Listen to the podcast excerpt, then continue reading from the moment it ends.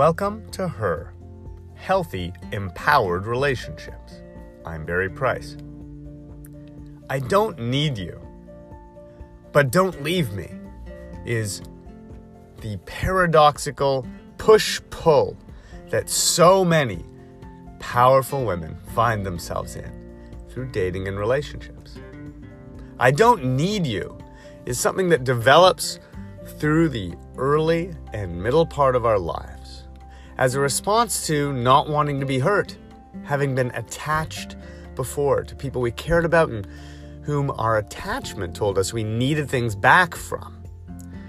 Whether it was early disappointments or letdowns, as even a baby not being held, touched enough, whether it was as a child whose parents weren't completely, unconditionally loving and available, whether it was later in relationships where we began reinforcing these patterns we'd already gotten a start on.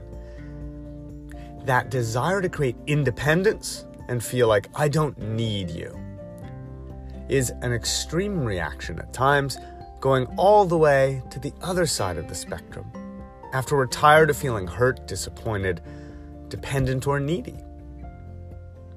And the truth is, our healthy stance is to know that all of our needs are met, but not to put up the wall where we've decided to make sure we never receive anything from anyone.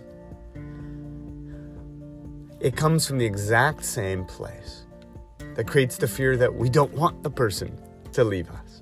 Whether you're dating and afraid they won't want you, won't ask for a second date, won't ask you out, won't keep seeing you, will lose interest, or whether you're in a marriage or a long term relationship where you feel afraid that if this person leaves, you won't get over them. You don't know where you'll find this again. Or you've just gotten so used to it that there is a dependency there. These two extremes, this extreme dependency and our fear of it that creates extreme independency, both come from the same fear that we will not be loved and will not be accepted. So you can do something like Tanya did.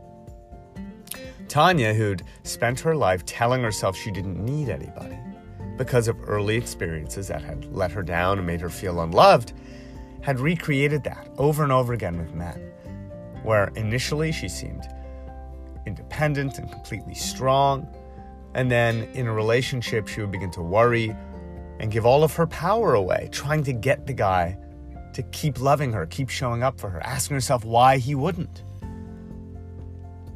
This fear of abandonment, coming from this deep old wound and fear.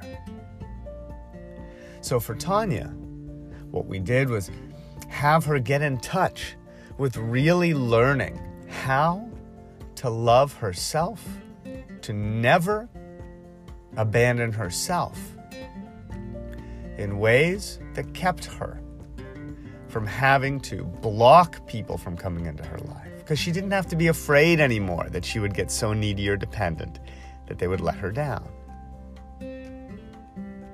You may have role modeled this behavior, by the way, after a parent or in reaction to not wanting to be anything like a parent.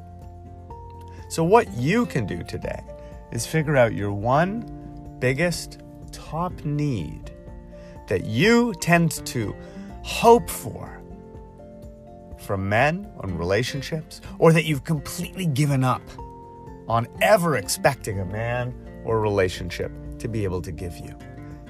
It's either a very strong positive charge of wishing and hoping that you'll get this, or a very negative reaction because you've been hurt and don't want to ever get your hopes up again that you'll get this from men.